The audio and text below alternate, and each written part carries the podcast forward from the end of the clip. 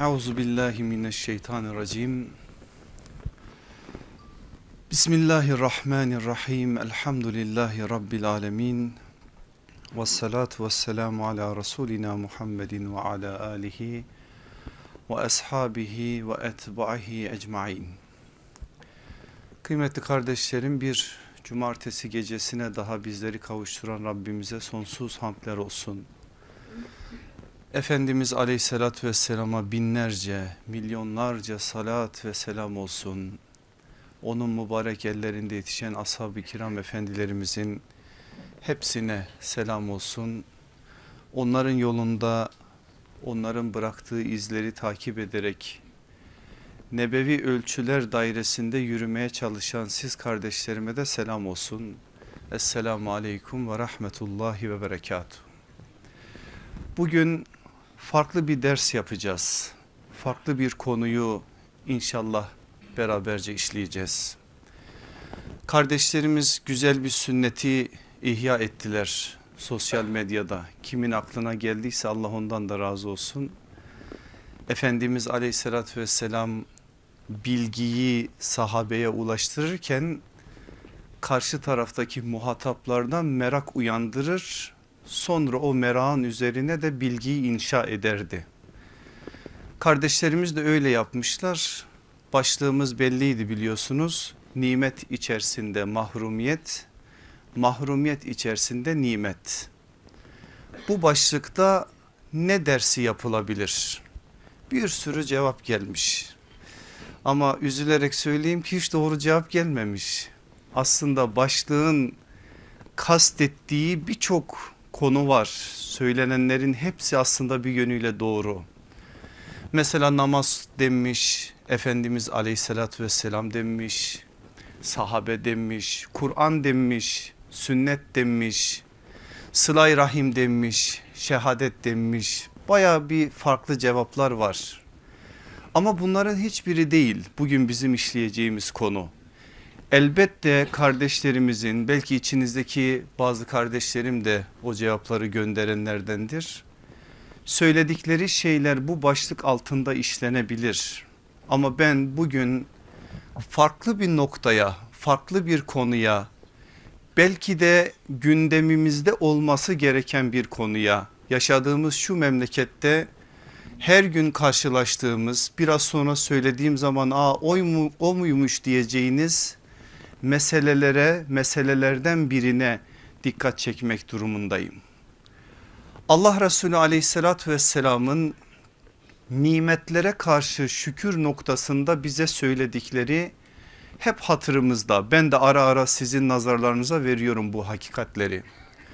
Burada özel olarak elimizde olan nimetlerin farkına varmayıp da nimet içerisinde mahrumiyet çeken bir zümre bir de Allah imtihanını şöyle vermiş o kardeşlerimizin nimet vermemiş mahrumiyet vermiş bu çerçeveden bir şekliyle imtihanları devam eden kardeşlerimiz el vermemiş ayak vermemiş gözleri almış hastalık vermiş kimlerden kastettiğimi kimleri kastettiğimi anladınız yani alarak ya da vermeyerek imtihan sahasında bir şekliyle konuşlandırdığı kardeşlerimiz.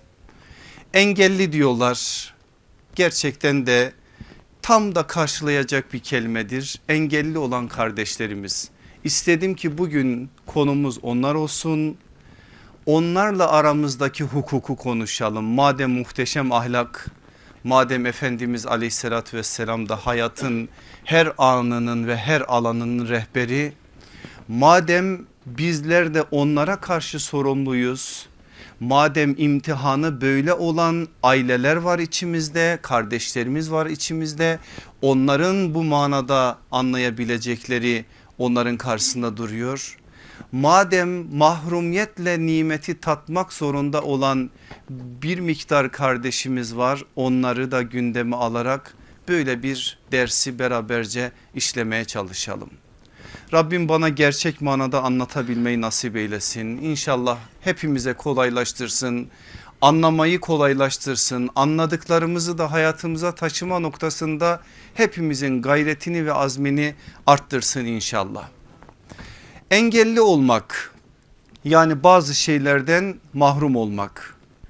Gerçekten Kur'an bu manada kime engellidir?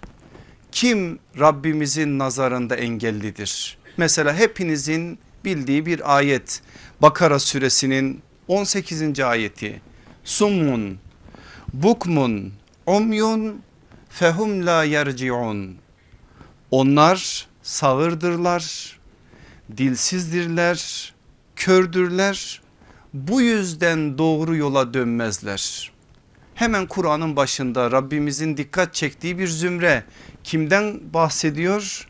Münafıklardan gerçekten sağırlar mı? Kör müler? Dilsizler mi? Yoksa Rabbimiz onların üzerinden başka bir hakikate mi dikkat çekiyor? Öyle bir dil kullanıyor ki münafık 10 tane normal adamın kullandığı dilden daha fazla bir dil kullanıyor. Mesela hemen hatırlarınıza gelsin Abdullah İbni İbni Selül o zat zat deyince bazıları sanki yücelttiğim şeklinde anlıyor öyle değil. Bazen tahkir amaçları amaçlı da kullanılır zat. Onun için onu da öyle anlayın. O adam diyeyim hadi o adam Medine dışından bazen geldikleri zaman birileri onu gördükleri zaman şunu diyorlardı. Ne salih bir adam. Niye? Peygamber sallallahu aleyhi ve sellemin minberinin tam önünde durur öyle bir konuşur öyle bir coşkuyla heyecanla işte Allah'ın bizi en büyük lütfudur. Allah Resulü aleyhissalatü vesselam ey Medine ahalisi ona inanın ona iman edin diye coşkuyla ondan bahseder. Ama aynı adam münafıkların reisi olarak da mescitten daha çıkar çıkmaz o diliyle o düşünceleriyle toplumu zehirlerdi. Kur'an da onlara söylüyor. Onlar diyor sağırdırlar, kördürler, dilsizdirler. Onların aslında var olan o nimetlerini kullanmadıkları için mahrumiyet çektiklerine bir yönüyle işarette bulunuyor. Demek ki bu manada Kur'an aslında bize bu serlevhanın referansı olabilecek çok önemli deliller ve ilkeler veriyor.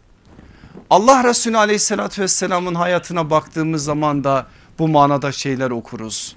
Aslında serlevhamızın bir yönüyle delillerini Kur'an'dan ve sünnetten referanslarını buluyoruz. Bu ayet nimet içerisinde mahrumiyet içerisinde olanlara delil olsun. Ya mahrumiyet içerisinde nimete gark olanlar, nimeti elde edenler. Enes bin Malik aktarıyor Tebuk gazvesinin arkasından olan bir hadiseyi. Dönüyoruz diyor Tebuk yolundan sallallahu aleyhi ve sellem dedi ki bizlere öyle insanlar vardır ki şu anda Medine'de olmalarına rağmen siz yürüdükçe bir vadiyi geçtikçe sanki onlar da sizinle beraber yürüyorlar. Sahabe şaşırır. Bilmem cümleyi anladınız mı? Allah Resulü aleyhissalatü vesselamın söylediğini.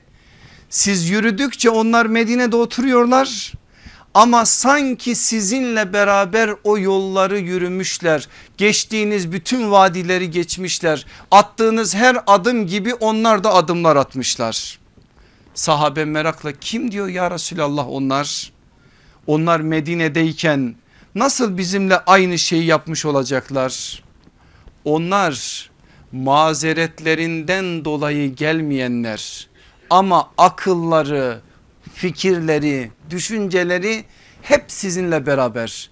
Şu anda orada olan kardeşleriniz diyorlar ki Allah'ım ne olurdu benim şu özrümü kaldırsaydın şu mazeretim olmasaydı hastalıklardan beni beri tutsaydın ben de sağlıklı olsaydım ve böyle olmakla Tebuk'a giden kardeşlerim gibi ben de Tebuk'a katılsaydım. Param yoktu binek alamadım kılıç alamadım. Ne olurdu bana imkan verseydin ben de elime kılıç alsaydım altıma binek alsaydım. Ta Tebuk'a kadar giden o insanlardan biri de ben olsaydım. Onlar o kadar bu işin ızdırabını çektiler ki o işi yapmamalarına rağmen sanki sizinle beraber yapıyormuş gibi ecir ve mükafat kazandılar.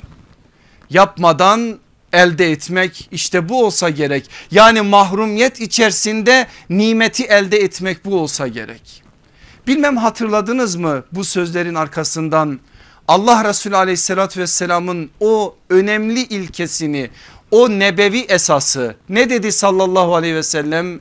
Müminin niyeti amelinden hayırlıdır. Peki münafığın onu da Efendimiz söylüyor. Münafığın ameli niyetinden hayırlıdır. Aralarındaki farkı görüyor musunuz? Müminin niyeti amelinden hayırlıdır ama münafığın ameli niyetinden hayırlıdır. Çünkü onun niyeti başka ve herkes niyetinin karşılığını alacak.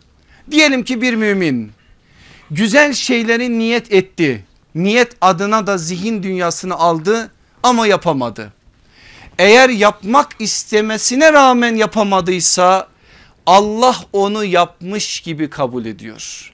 Mesela deseniz ki şimdi 7 milyar mı insanlık var şu anda? Allah'ım bana güç ve kuvvet verirsen eğer 7 milyar insanlığın tamamına senin Kur'an'ının ve peygamberinin sesini ve sedasını ulaştıracağım. Böyle bir niyetiniz olsun gayretiniz de bu noktada olsun 7 milyar değil de 70 insana gitsin 70 insana değil de 7 insana ulaşsın sesiniz sedanız. Peygamber sallallahu aleyhi ve sellemin verdiği müjde budur. İnşallah siz 7 milyar insana sesinizi ve nefesinizi ulaştırmış gibi Allah katından karşılık alacaksınız. Şimdi müminin niyeti amelinden hayırlıdır hadisini peygamber sallallahu aleyhi ve sellemin başka bir hadisi çerçevesinde anlayalım. Nasıl ki Kur'an ayetlerinden bazıları başka ayetleri tefsir ederse hadislerde de bu var. Bazı hadisler bazı hadislerle daha iyi anlaşılır. Allah Resulü aleyhissalatü vesselam müminin niyeti amelinden hayırlıdır hadisini İbni Mace'de geçen başka bir hadisiyle bakın nasıl tefsir ediyor. Diyor ki bir kimse gece kalkar namaz kılarım diyerek yatağına yatsa şayet gece kalkamayıp sabaha kadar uyusa amel defterine niyet ettiği gece namazının sevabı yazılır. Uykusu da kendisine Rabbi tarafından bir sadaka olarak ikram olarak nasip olur. Sallallahu aleyhi ve sellem diyor. Peki biz şimdi burada bektaşilik yapmayacağız değil mi? Ne de olsa böyle o zaman yatalım kalkmazsa kalkmayalım öyle değil. Sen gayret edeceksin kalkmaya. Niyetin bu olacak. Niyetini de kastla ortaya koyacaksın. Saatini kuracaksın. Her türlü tedbirini alacaksın. Kalbinin ibresini ona göre ayarlayacaksın. Şunu yapacaksın bunu yapacaksın ama yorgunsun kalkamayacaksın. Bu tarz şeylerden sonra kalkamazsan eğer o gece yattığın o saatlerin tamamı Allah karşısında Allah nazarında namaz kılmış gibi hesap defterine yazılacak. İşte müminin niyeti amelinden hayırlıdır derken sallallahu aleyhi ve sellem bunu kastediyor.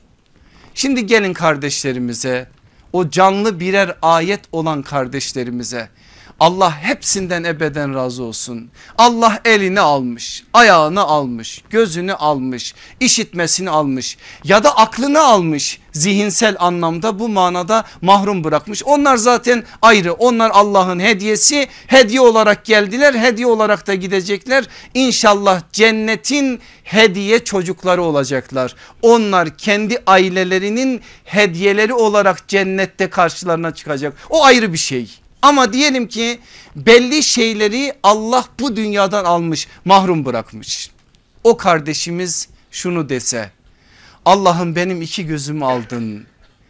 Eğer bana iki göz verseydin ben senin Kur'an'ının mesajlarını dünyanın dört bir tarafına duyuracaktım. Yazıyor melekler ona yazıyor. Allah'ım iki ayağımı aldın ya da ayaklarımdan birini aldın. Eğer verseydin senin dinin için İslam için şunu yapacaktım bunu yapacaktım yazıyor. Müminin niyeti amelinden hayırlı ya melekler habire yazıyor. O söylediği her şeyle aslında bir şekliyle hesap defterine hasanet yazdırıyor. Salih amel yazdırıyor inşallah. İşte böyle karlı böyle nasipli böyle Allah katında değerli böyle güzel insanlardan bahsediyoruz biz bugün aslında. Böyle insanlardan bahsettiğimiz zaman onlardan alacağımız farklı mesajlar olduğunun da farkında olarak inşallah bugün yürümeye çalışacağız. Aziz kardeşlerim veren Allah'tır alan da odur. Bize hiçbir şeyi biz bedel ödediğimiz için vermez öyle olduğu için vermediği zaman Cenab-ı Hakk'a kim akıllı olarak hesap sorabilir ki?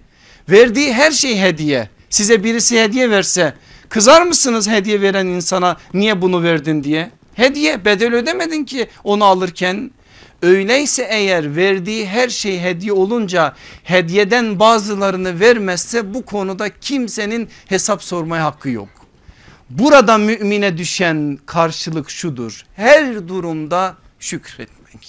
Elhamdülillah ala kulli hal sivel kufri vel dalal.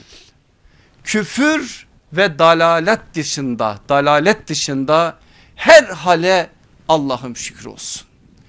Verir nimet vermez nimet verdiğini geciktirir nimet verdiğini değiştirir nimet verdiğini alır nimet. Bakarsak eğer doğru bir biçimde bunu görürüz. Verir nimet vermiş zaten birkaç şey vermemişse o verdikleriyle karşılaştırdığınız zaman ne kadar çok şey verdiğini görürsünüz. Vermez nimet verseydi belki sapacaktın belki yanlış yollara düşecektin yanlış yerlerde kullanacaktın yanlış amaçlara hizmet edecektin o halde vermemesi de bu manada nimet istiyorsun Allah'ım şunu ver Allah'ım bunu ver Rabbimiz biliyor ya her şeyi biliyor zaten bilmediği hiçbir şey yok verdiği zaman başına gelecekleri bildiği için o anda vermiyor verdiğini geciktiriyor. Gençlikte vermiyor sapmayasın diye biraz olgunlaştığın zaman veriyor. O anda vermiyor o anda hazır değilsin biraz daha kıvama geldiğin zaman veriyor. Sen bir şey istiyorsun Allah sana başka bir şey veriyor. Allah'ım bana erkek evlat ver diyorsun sana kız veriyor. Kız istiyorsun erkek veriyor. Bunu sen başka bir şekliyle anlayamazsın. Ama verdiğini eğer değiştirmişse bir şekliyle senin istediğinden başka bir şeye değiştirmişse o da nimet. Ya verdiğini alınca o da nimet. Her halde Allah'a şükür adına bir şeyle karşı karşıyayız. Çünkü bu manada veren o olduğu için alma kudretine ve alma noktasındaki bu manadaki güce de o sahip olduğu için hiç kimse bu konuda ona hesap soramaz. Rabbimizin bu manada belli şeyleri vermeyerek imtihan ettiği yani mahrumiyet içerisinde imtihanlarını devam ettirdiği kardeşlerimiz de bu ilkeleri hiçbir zaman unutmamaları lazım. Kıymetli kardeşlerim burada hukuk adına bazı şeyleri konuştuğumuz zaman aslında dört tane muhatap çevresine vereceğimiz mesajlar var. Bir mahrumiyet içerisinde olup da nimete gark olan o kardeşlerimiz yani engelli kardeşlerimiz. İki imtihanları onlar üzerinden olan onların aileleri. Üç biz İslam toplumu. Dördüncüsü de devlet. Şimdi devleti bırakalım. Devletle işimiz yok. O başka bir zamanın konusu. Bu üç tane muhatap çevresine da dair sallallahu aleyhi ve sellemin söylediklerini ben ilkeler çerçevesinde size takdim etmek istiyorum. Gerçekten Allah Resulü aleyhissalatü vesselam bu konuda neler söylüyor? Engelli kardeşlerimizden başlayalım. Bir, engellilik nimettir. İki, engellilik berekettir. Üç, engellilik mertebedir. Dört, engellilik kefarettir. Beş engellilik cennettir. Bunların hepsi aslında hadislere dayanan ilkeler. Birincisi nimettir. Alınca da bu manada nimet vereceğini söylediğimiz için bazen mahrum bırakır ama mahrumiyet üzerinden başka şeyler açılır sana nimete dönüşür. Berekettir onu almıştır sana hayatının başka alanlarında farklı bereketler vermiştir. Dersin sonuna doğru o berekete dair somut örnekler göreceğiz. Hayran olacağız, hayret edeceğiz. Nasıl olur diyeceğiz. O bereket de bir yönüyle onların hayatında tezahür edecektir. Üçüncüsü mertebedir. Ne demek mertebe? Derecedir. Bakın sallallahu aleyhi ve sellem ne diyor?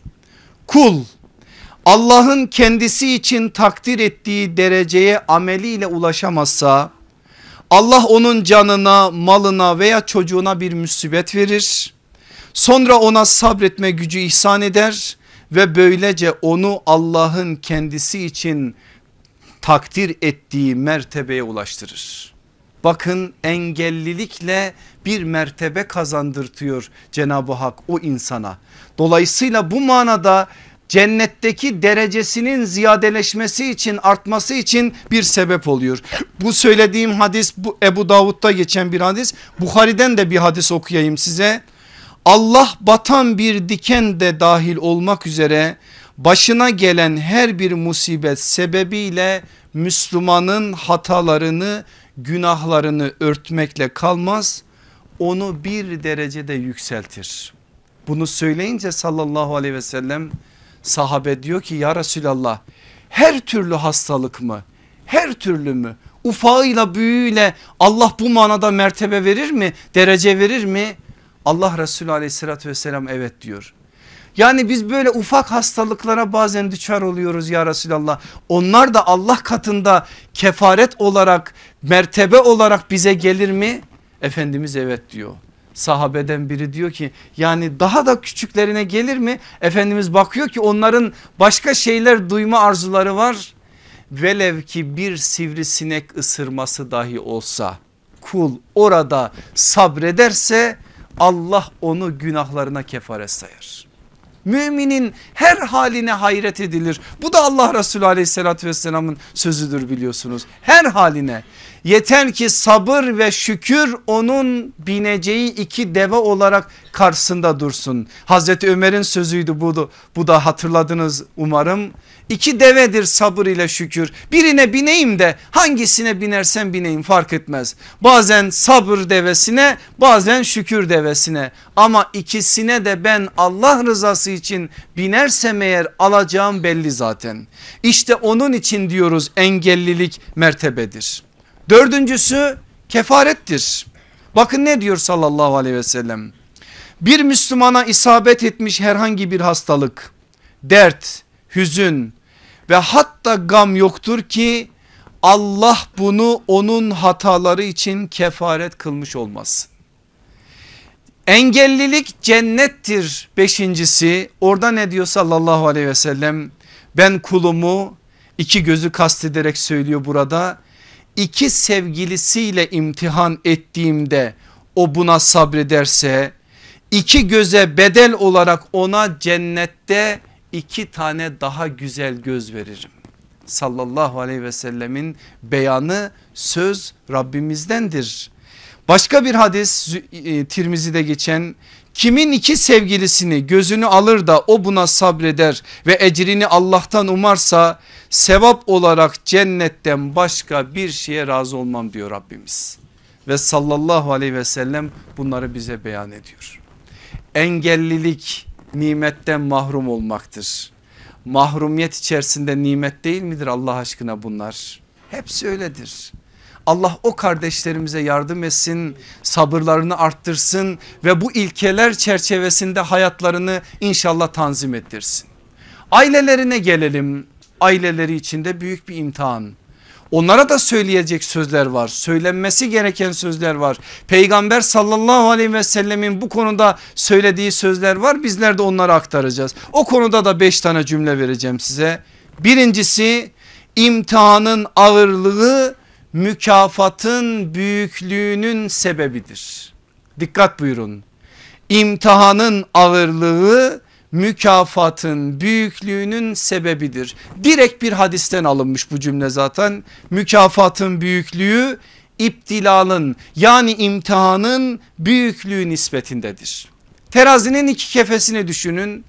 İmtihan burada ne kadar ağırsa kul sabrettiği oranda elde edeceği karşılık da o kadar ağırdır. Elde edeceği karşılık da o kadar büyüktür.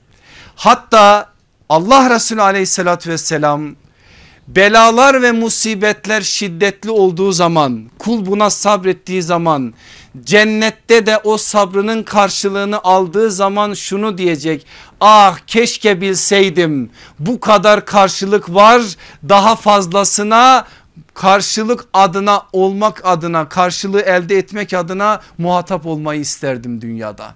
Çünkü elde edeceği o kadar fazla ki cennette bu manada onu gördüğü anda dünyada çektiği hiçbir sıkıntıya gam çekmeyecek inşallah.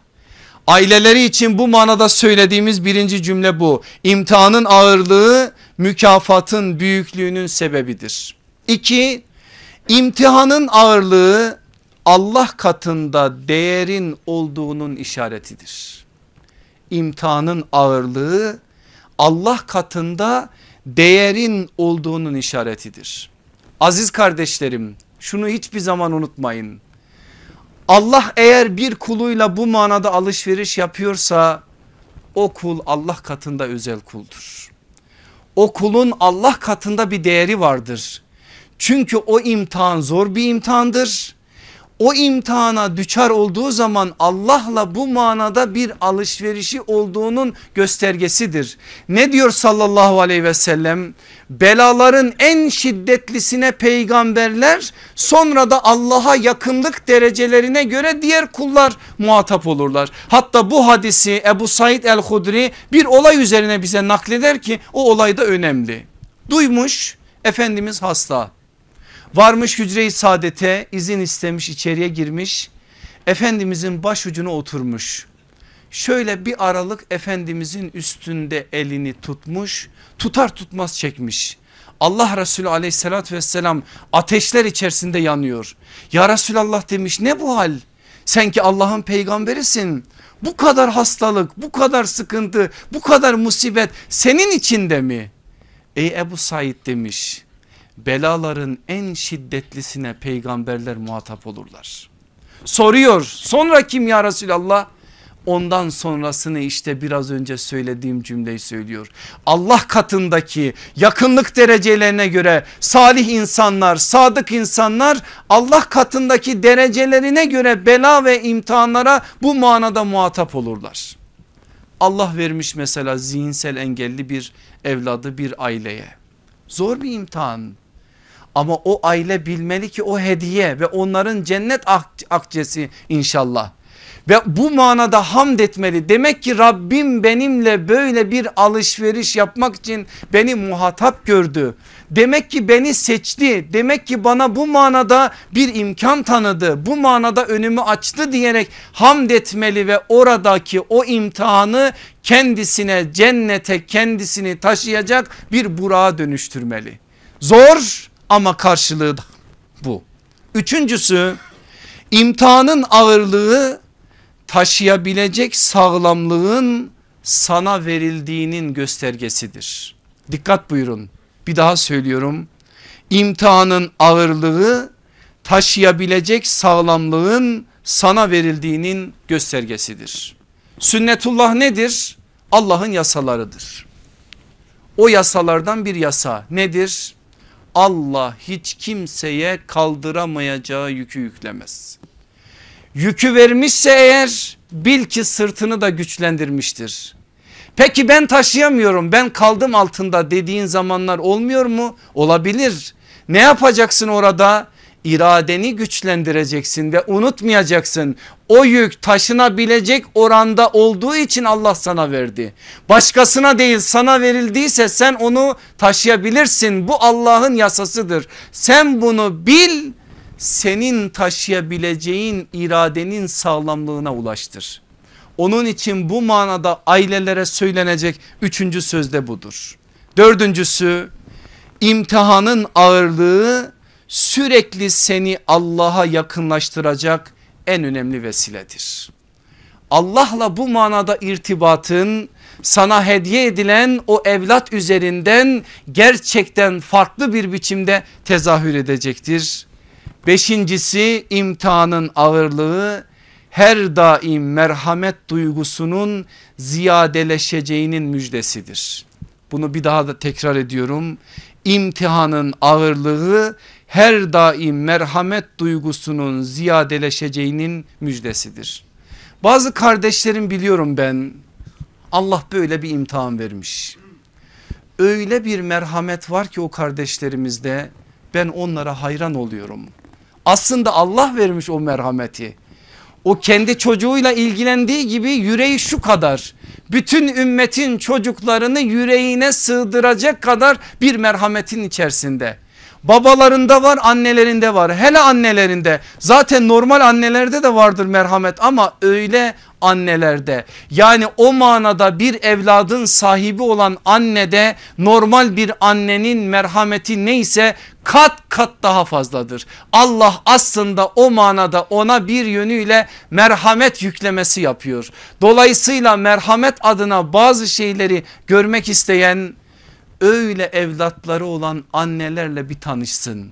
Onlarla bir irtibat kursun. Bu sözlerimin ne demek olduğunu daha iyi anlayacaksınız. Burada da bir dua edelim gelin. Cenab-ı Hak imtihanı böyle olan ailelerimize, analarımıza, babalarımıza, akrabalarına yardım eylesin. Amin. İnşallah onların bu ağır yükünü taşıma noktasında onların güçlerine güç katsın, iradelerini güçlendirsin, ayaklarını sabit tutsun. O hediyelerle onlara cenneti inşallah nasip eylesin. Şimdi gelelim üçüncüsüne bizimle alakalı bizimle de bir hukuk var. Bu hukuk eğer anlaşılmazsa doğru bir biçimde anlayamayız ve buradaki sorumluluğumuzun farkına varmayız. Bir soru sorayım size. Türkiye'de ne kadar özürlü insan var bilen var mı? 12 milyon başka? 80 milyon değil mi Türkiye'nin nüfusu? 80 milyon diyelim.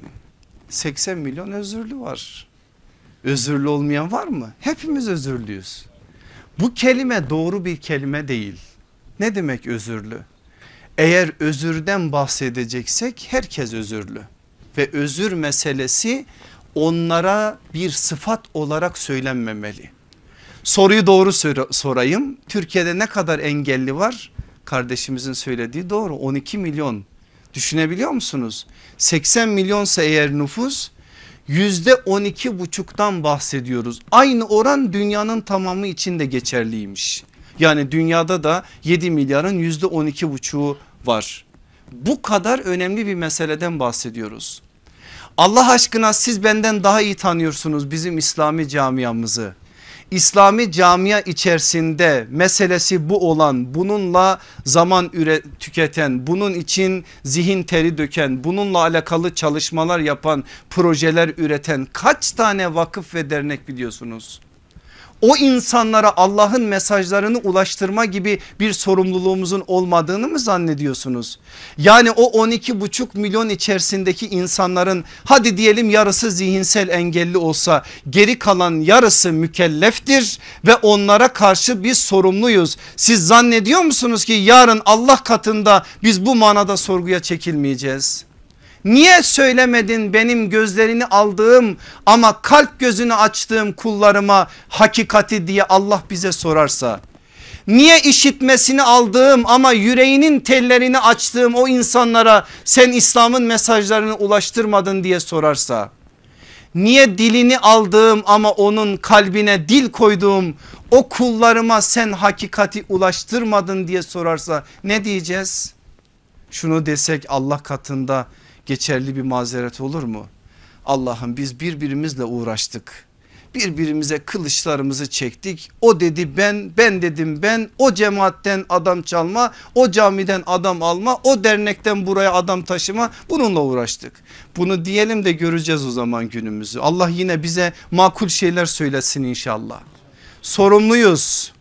derdimiz var. Vallahi bunların hepsi bize sorulacak. Billahi sorulacak, tallahi sorulacak.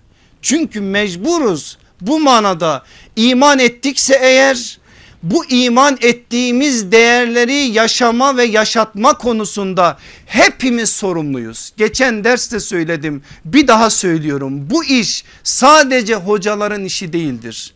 Yola revan olur olmaz ne kadar biliyorsan bildiğinin hocası bilmediğinin talebesisin. Bu iş böyledir ve böyle yürür. Yola çıktığın anda sen fazlaca bildiklerine hocalık yapacaksın. Senden daha fazla bilenlere ise talep olacaksın ve böyle yaparak görevini bir yönüyle yerine getireceksin. İşte biz şu andan bu memlekette sayıları 12,5 milyon olan o insanlara karşı da sorumluluğumuz var. O sorumluluğun bir yönüyle hukukuna ait de size 5 cümle vermek istiyorum. Bir, acıma gerektiği yerde yardım etmeyi unutma.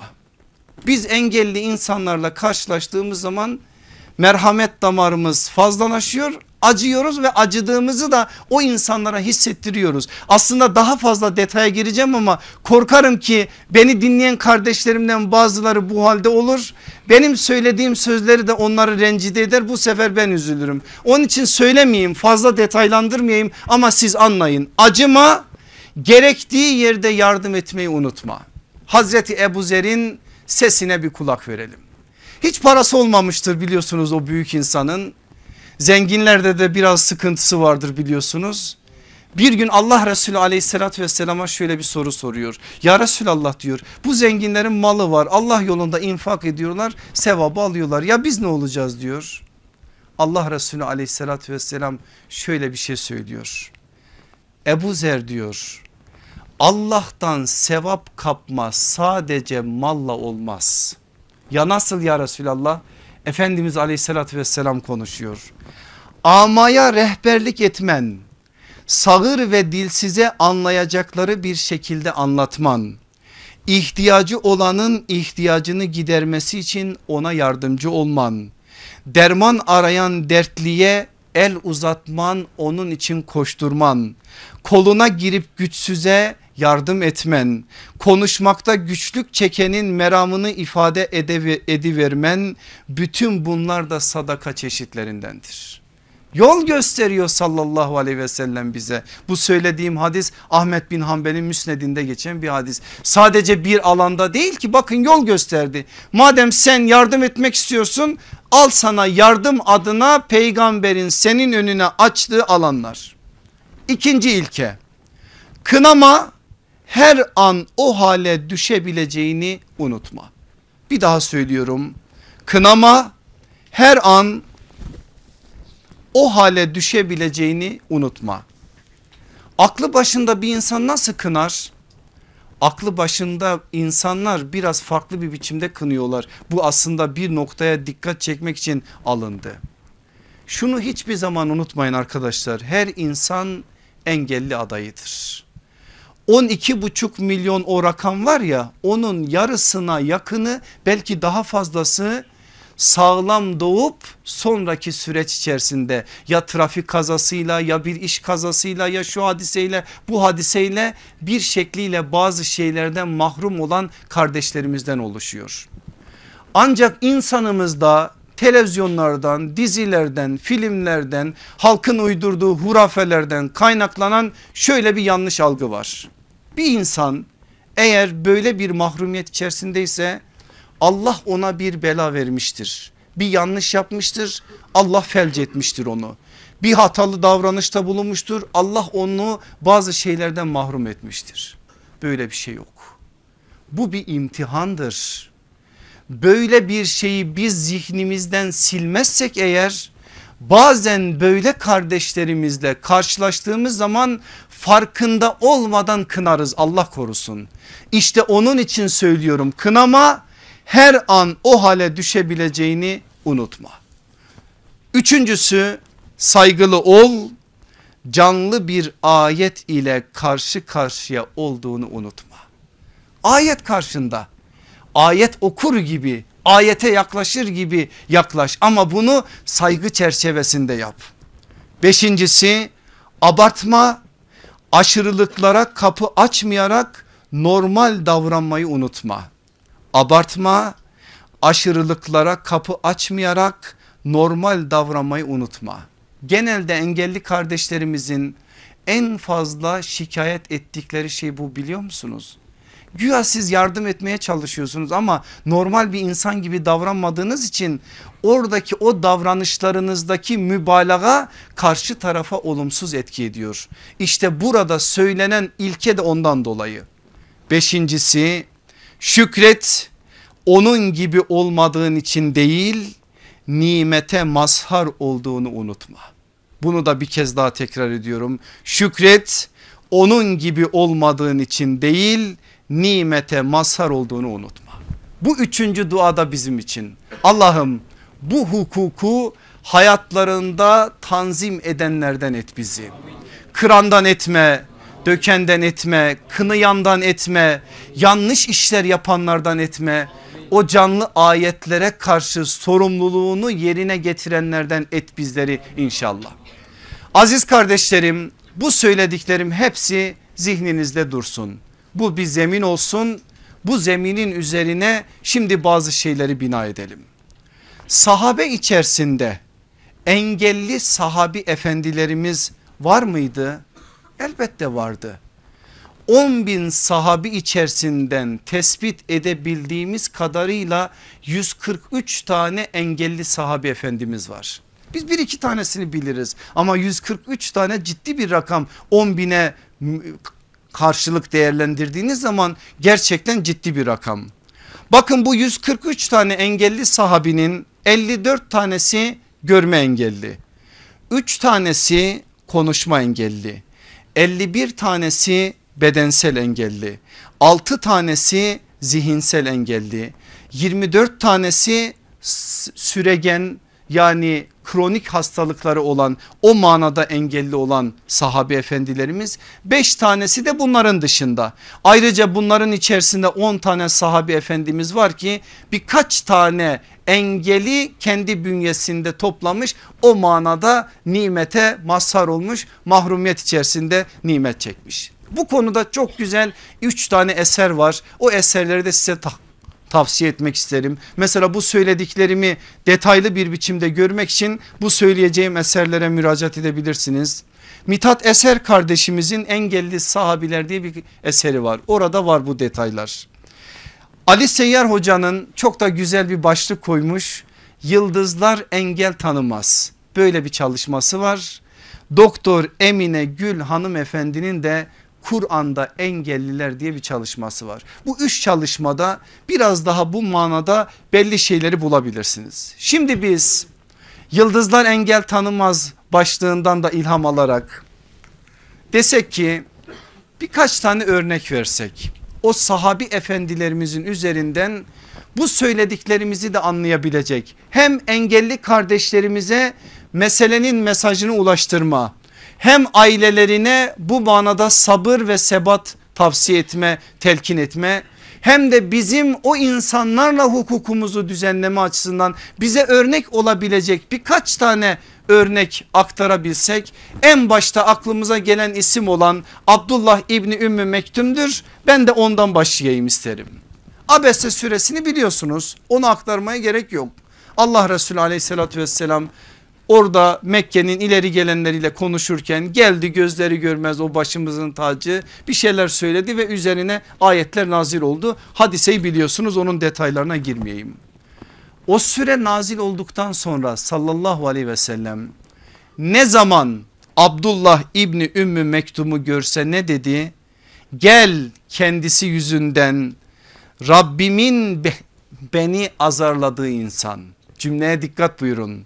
Gel kendisi yüzünden Rabbimin beni azarladığı insan.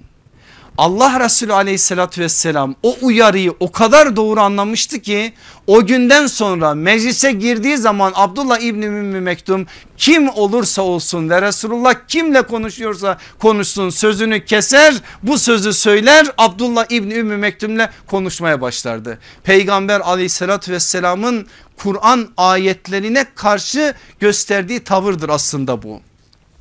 Burada bilmediğimiz ama bilmemiz gereken bir şey daha var ki o şeye de rivayete de dikkatlerinizi çekmek istiyorum. Başta İmam Bukhari olmak üzere onlarca hadis kitabında Sebebi Nüzül kitabında Nisa suresinin 95. ayetinin sebebi nüzülü olarak bir olay aktarılır ki o olayın baş kahramanı da Abdullah İbni Ümmü Mektum'dur. Olayı bize aktaran Zeyd, Zeyd İbni Sabit diyor ki Nisa suresinin 95.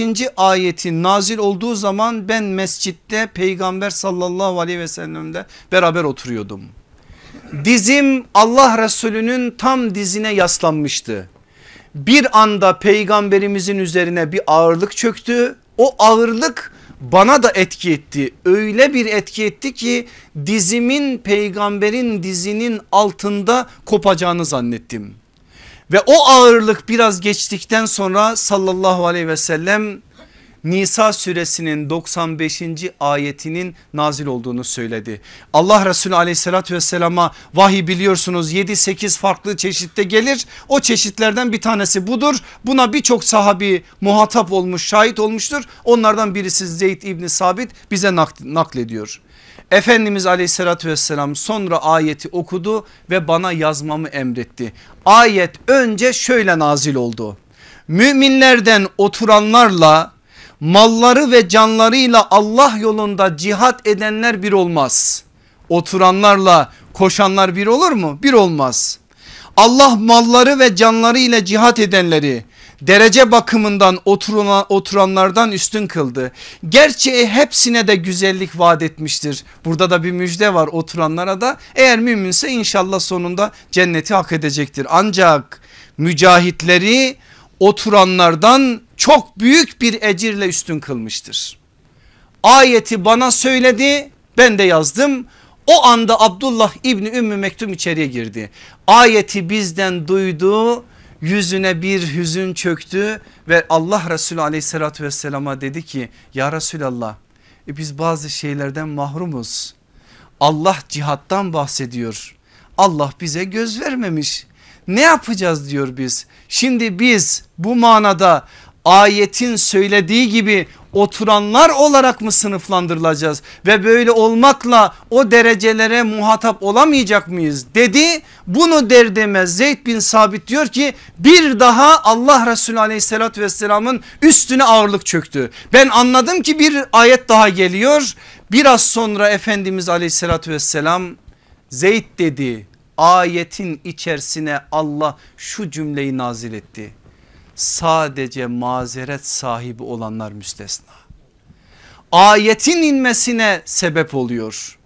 Ayetin bir şekliyle kemalata ermesine sebebiyet oluyor. Abdullah İbni Ümmü Mektum. Tabi burada bazı aklı evveller gibi demeyeceksiniz değil mi? Haşa Allah önceden eksik mi gönderdi sonra tamamladı. Kur'an canlı bir biçimde nazil oluyor. O muhataplar üzerinden nazil oluyor. Böyle onlarca rivayet var Kur'an'ın nüzül süreci içerisinde. Bu da o ayetlerden bir tanesi. Peki Allah burada oturanları koşanlarla Allah yolunda gayret edenlerle bir tutmadı. Sonra bir istisna edatıyla bir şekliyle mazereti olanları istisna tuttu müstesnadır dedi. Buna rağmen Abdullah İbni Ümmü Mektum oturdu mu? Buna rağmen cihattan geri mi kaldı? Buna rağmen bazı şeyleri hayatından çıkarmadı mı? Hayır. Şimdi onun hayatına ait birkaç şey ben size söyleyeyim. Kıymetli kardeşlerim bir gün Allah Resulü'nün meclisinde Hazreti Ömer'in Ensar kardeşi Itban bin Malik o 143'ün içerisinde Itban bin Malik de var. Nedir o? O da amadır. Aynen Abdullah İbni Ümmü Mektum gibi gözleri görmüyor.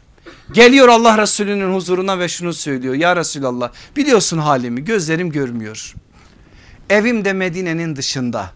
Bana müsaade etsen de evimin yakınlarında bir mescit edinsem de en azından Medine'nin yağışlı olduğu günlerde sabah namazlarını orada kılsam. Allah Resulü aleyhissalatü vesselam tamam dedi. Ertesi gün haydi gözleri görmeyip ama kalbiyle daha iyi gören kardeşinizi ziyarete gidelim diyerek bir grup sahabi yanına aldı. Itban bin Malik'in evine gitti. Nerede sen namaz kılmak istiyorsun Itban dedi. Itban bin Malik bir yeri gösterdi. Sallallahu aleyhi ve sellem ilk önce orada namaz kıldı. Burası senin mescidin dedi. Burada bundan sonra namaz kılabilirsin dedi. Abdullah İbni Ümmü Mektum gördü ki böyle bir izin veriliyor.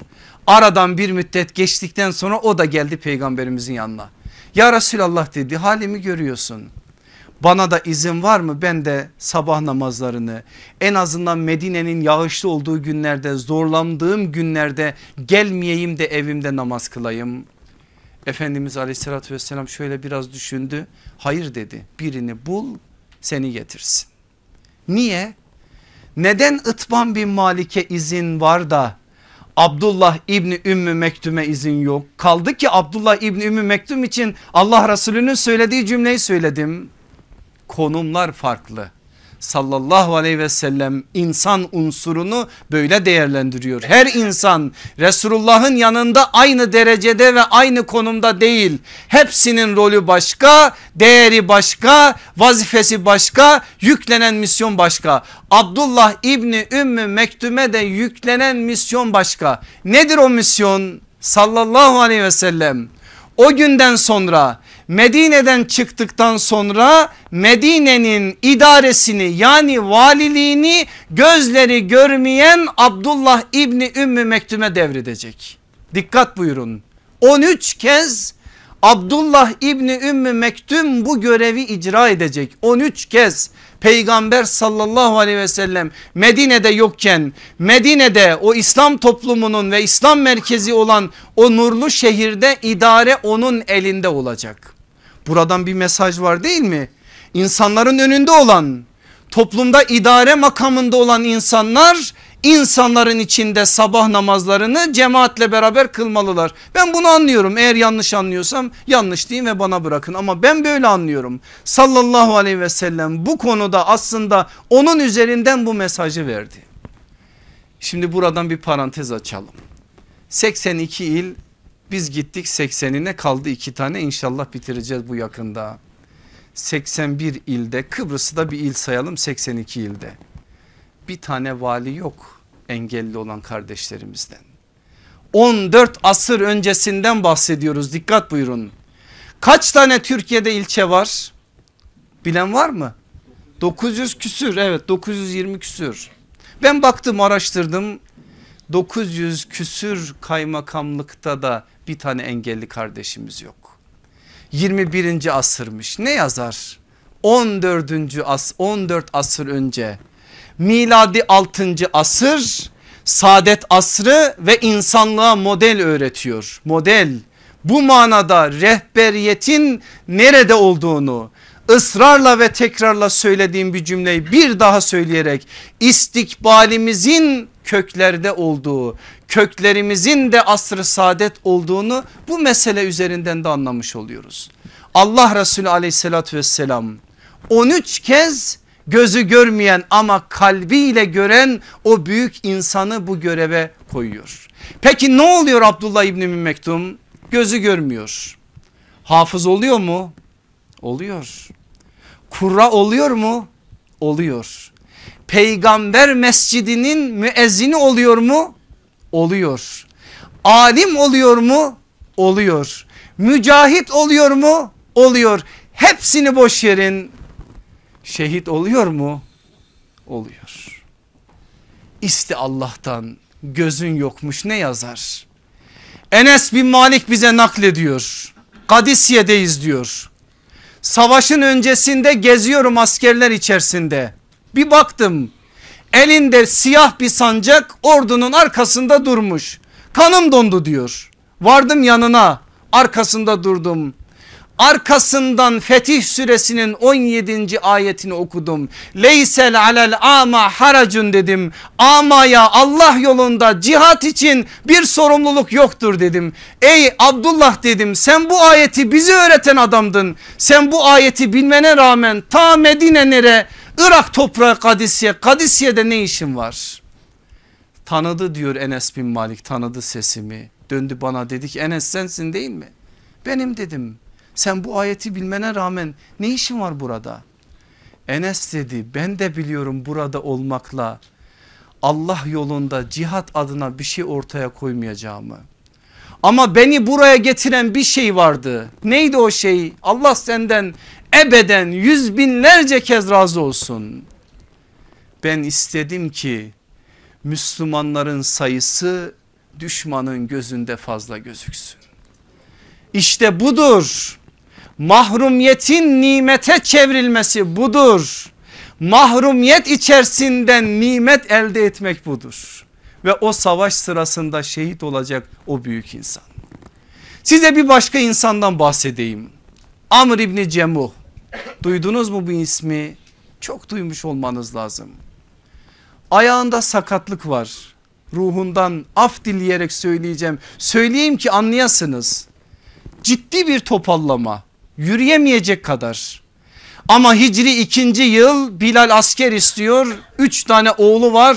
Oğullarıyla evde harp var. Babalarına diyor ki gitmeyeceksin. Babaları diyor ben gideceğim. Ayağını sürte sürte Allah Resulü'nün huzuruna geliyor. Efendimiz aleyhissalatü vesselam onu bir şekliyle ikna edip geri gönderiyor. Bir yıl sonradır.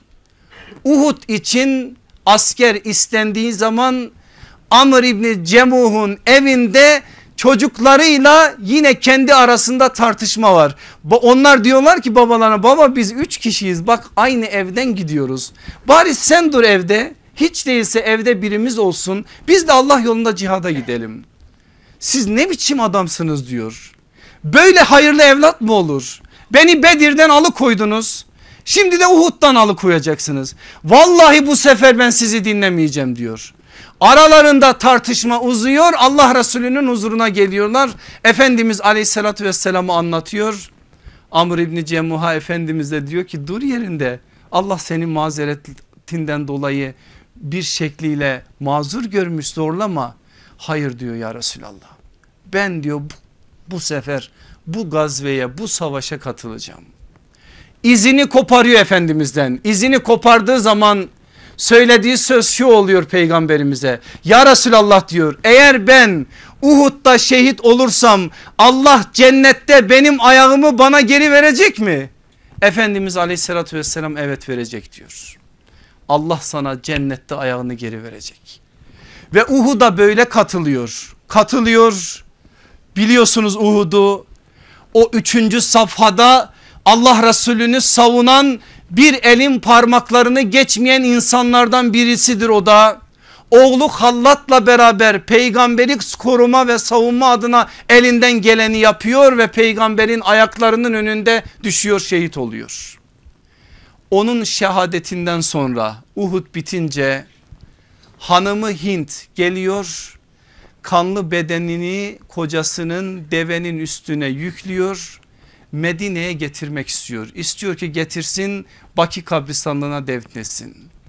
Devenin yönünü Medine'ye çeviriyor deve yürümüyor. Uhud dağına doğru çeviriyor deve yürüyor. Ne yapıyorsa deveyi yerinden edemiyor. Bu sefer bakıyor ki başa çıkamayacak.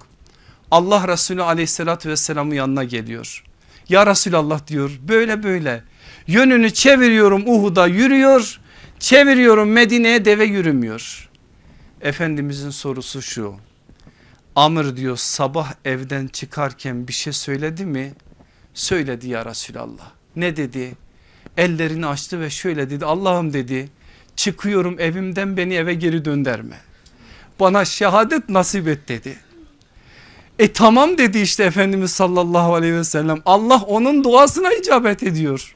Sen onu burada bırakacaksın. Şehitler öldükleri yere defnedilirler ve orada bırakıyor. 46'nın üzerinde o anda şehitlerin olduğu söyleniyor. Efendimiz kabirler kazdırmış. Uhud'un meydanında kabirler az şehitler çok. Sahabe diyor ki ya Resulallah yetmeyecek kabirler şehitlere. Efendimiz diyecek ki iki iki defnedin. Ya Resulallah kimi kiminle defnedelim? Seveni sevdiğinden ayırmayın. Seveni sevdiğiyle defnedin. Sayılıyor her sayılana sallallahu aleyhi ve sellem bir şey söyleniyor. Abdullah İbni Amr İbni Haram Cabir bin Abdullah'ın babası boyu iki metreye yakın uzunca bir kabir kazılmış onun için. Onun bedeni konuyor kabire. Ya Resulallah Abdullah İbni Amr'ın üstüne kimi koyalım? Onun yarısı kadar Amr İbni Cemu. Sallallahu aleyhi ve sellem diyor ki onu da onun üstüne koyun. Onlar dünyada birbirlerini çok severlerdi. Ahirette de birbirleriyle yürüsünler diyor ve böylelikle defnediyorlar Uhud'a Uhud'un o güzel meydanına. Kim demiş yıldızlar engel tanır diye. Kim demiş imanın önünde bir şey engel olur diye. İste Allah'tan iste Allah'a zor mu? Sen iste görmeyen gözüne rağmen işitmeyen kulağına rağmen duymayan konuşmayan diline rağmen yürümeyen ayağına rağmen olmayan koluna rağmen Allah sana bahşeder de bahşeder. Hiçbir mahrumiyet başka türlü nimetin tecelli edilmesine engel değildir. İşte sahabi efendilerimizin üzerinden alacağımız mesajlar. Size desem ki Muaz İbni Cebel de aynen böyleydi bana ne dersiniz? Muaz'ın bir ayağı aynen böyleydi. Ama Muaz'dı işte Muaz. Yemen'e gitmiş ayağı sakat namazda teşehhütte oturamıyor o sakat olan ayağını mecburen uzatmak zorunda. Yemenlere de başta şunu söylemiş. Beni nasıl namaz kılarken görürseniz siz de öyle kılın. Arkasından haberi yok. Bütün Yemenliler ayaklarını uzatarak Muaz gibi namaz kılıyorlar. Bir ara fark ediyor bakıyor ki kendisi gibi namaz kılıyorlar dönüp onlara diyor ki benim ayağım sakat diye oturuş şöyledir. Allah Resulü bize bunu öğretti diyor. O Muaz başımızın tacıdır ve ilim semamızın en altın en güzel en farklı isimlerinden biridir. Size desem İmran İbni Husayn bana ne dersiniz? 30 yıl öyle bir hastalık içerisindeydi ki ama hiçbir hastalığı ona engel olmadı. Bağırsaklarında bir sıkıntı vardı onun affedersiniz. Demiri kızdırır üzerine oturtu, oturur öylece biraz rahatlardı. Ama o İmran bir bakın hayatına göreceksiniz nasıl biri olduğunu. Hangi birini söyleyeyim size?